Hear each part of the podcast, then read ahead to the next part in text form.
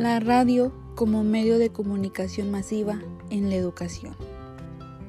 La radio es un medio de comunicación que se basa en el envío de señales de audio a través de ondas hertzianas que permiten la transmisión de la palabra y de los sonidos. La radio ha formado parte de la vida diaria de la humanidad. Ha sido la primera en transmitir acontecimientos de gran relevancia. Formatos radiofónicos. Los formatos radiofónicos son las diversas formas que se tienen para transmitir los mensajes que se dan a través de la radio. Estos hacen uso de la voz, la música y los efectos sonoros que al combinarse dan como resultado dos tipos de presentaciones. Los formatos musicales, que surgen por la combinación del sonido de la voz y la de los instrumentos musicales, que al mezclarse de manera armónica hacen que el receptor perciba diversas emociones, sentimientos y sensaciones que los llevan por sus recuerdos. Cabe mencionar que también hay emisoras que solo cuentan con música instrumental y esto es lo que presenta, además de las semblanzas de los artistas y sus melodías. Los formatos hablados que dan a conocer sucesos, pensamientos, ideas, sentimientos y dependiendo de las personas que participen pueden ser monólogo, diálogo, diálogo didáctico o drama. Géneros radiofónicos. De acuerdo con las características del programa, se pueden encontrar diferentes géneros radiales, como los que a continuación se describen. Radiodrama. En este género radiofónico se recrea alguna situación real o un mundo imaginario y fantástico a través de un sketch en forma de diálogo o monólogo, donde los actores dan vida a los personajes a través de sus voces, acompañados de música y de algunos efectos de sonido. Informativo. En este formato se presentan noticias, entrevistas y reportajes en los que se da a conocer información que le interesa al radio escucha. Se mencionan sobre todo el estado del tiempo y los hechos más importantes tanto locales, nacionales como internacionales. De entretenimiento. Sobresale la música, que es el género que domina la frecuencia modulada FM. Está considerada el alma de la radio, pues comunica, contagia, emociona y transmite sentimientos a quien la escucha. Puede ser el contenido principal de la programación radial.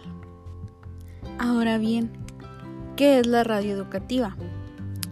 Es aquella cuyos programas siguen un plan de estudios previamente determinado y validado por una institución del sistema social.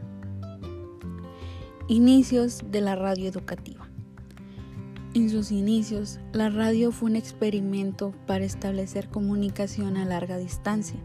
Con el tiempo, ha ido evolucionando con la colaboración de científicos, artistas, periodistas y en general de profesionistas de diferentes áreas del conocimiento. Los programas enfocados a la educación nacen a partir del índice de deserción o de no asistencia al sistema escolarizado formal debido a que las instituciones escolares se encontraban a distancias inaccesibles en algunas poblaciones. La radio, como un medio económicamente accesible para tenerse en los hogares, fue el espacio alternativo para la educación. Desde sus primeros momentos, la radio estuvo seriamente vinculada a proyectos educativos, Basta pensar que hacia 1923 más de 30 universidades norteamericanas y algunas europeas contaban con sus propios servicios radiofónicos. Desde sus comienzos, la radio apuesta por la información y muy pronto logra grados de aceptación y penetración sorprendentes. Puede decirse que en los años 30 la radio ha logrado ya ser no solo un medio de masas, sino un medio prestigioso desde el punto de vista informativo y con un desarrollo técnico más que notable. ¿Cómo diferenciar los programas de radio con carácter educativo? Se debe considerar que todos los programas radiofónicos tienen la posibilidad de enseñar, más no de educar. Por ello, se establece diferenciar entre programas educativos e instructivos. Los últimos se denominan no formales o no educativos. Estos no son considerados educativos, ya que no existe una institución social que valide sus contenidos y que certifique los conocimientos obtenidos por el alumno. La radio educativa es aquella cuyos programas siguen un plan de estudios previamente determinado y validado por una institución del sistema social. En un programa de radio educativa, el radio escucha se convierte en un alumno que se inscribe a un curso donde será evaluado para obtener un certificado de estudios. No obstante, no se encuentra inscrito en una institución educativa. Fines y estrategias de la radio educativa. La motivación consigue que los individuos reflexionen e incluso actúen sobre el objeto de la reflexión. La información incluye los programas que proporcionan información local, nacional o internacional, así como actividades y espacios de servicio público.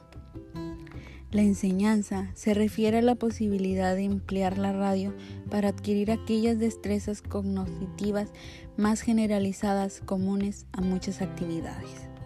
La modificación de la conducta se refiere a los programas que aconsejan al público cómo desarrollar actividades determinadas, pero sin detenerse mucho en explicaciones secundarias.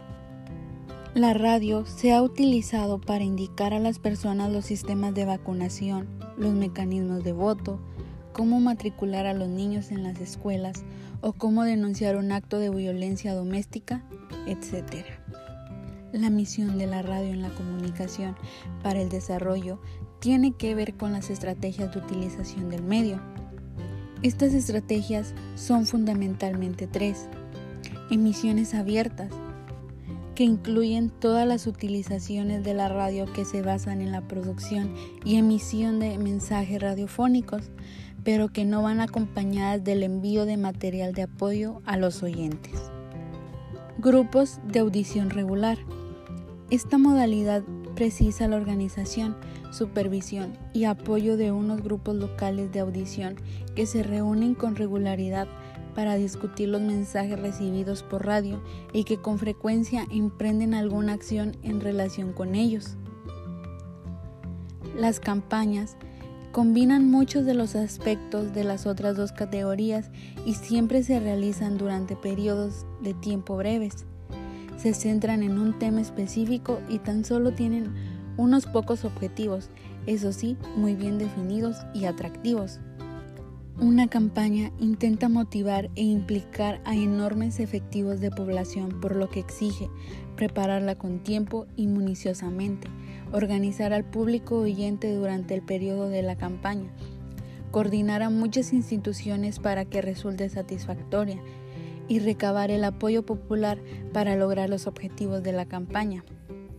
Los demás aspectos de la campaña son similares a los que se emplean en las estrategias de grupos organizados, utilización de la radio para la publicidad de la actividad, grupos de audición organizados con dirigentes cualificados, material de apoyo impreso y programación regular una o dos veces por semana. Sean cuales fueran sus finalidades y estrategias, la radio educativa debe tener las cuatro características esenciales. Los programas han de ser organizados en forma de seriales para facilitar la plena asimilación de los conocimientos adquiridos. Los programas han de ser planificados explícitamente con la asesoría de consultores pedagógicos exteriores. Pueden y suelen ir complementados con otros tipos de materiales didácticos, por ejemplo, libros de texto y guías de estudio. Y ha de intentarse que tanto los maestros o profesores como los alumnos puedan evaluar el resultado de esas emisiones. En conclusión, la radio es un medio de difusión masivo que llega al radioescucho de forma personal.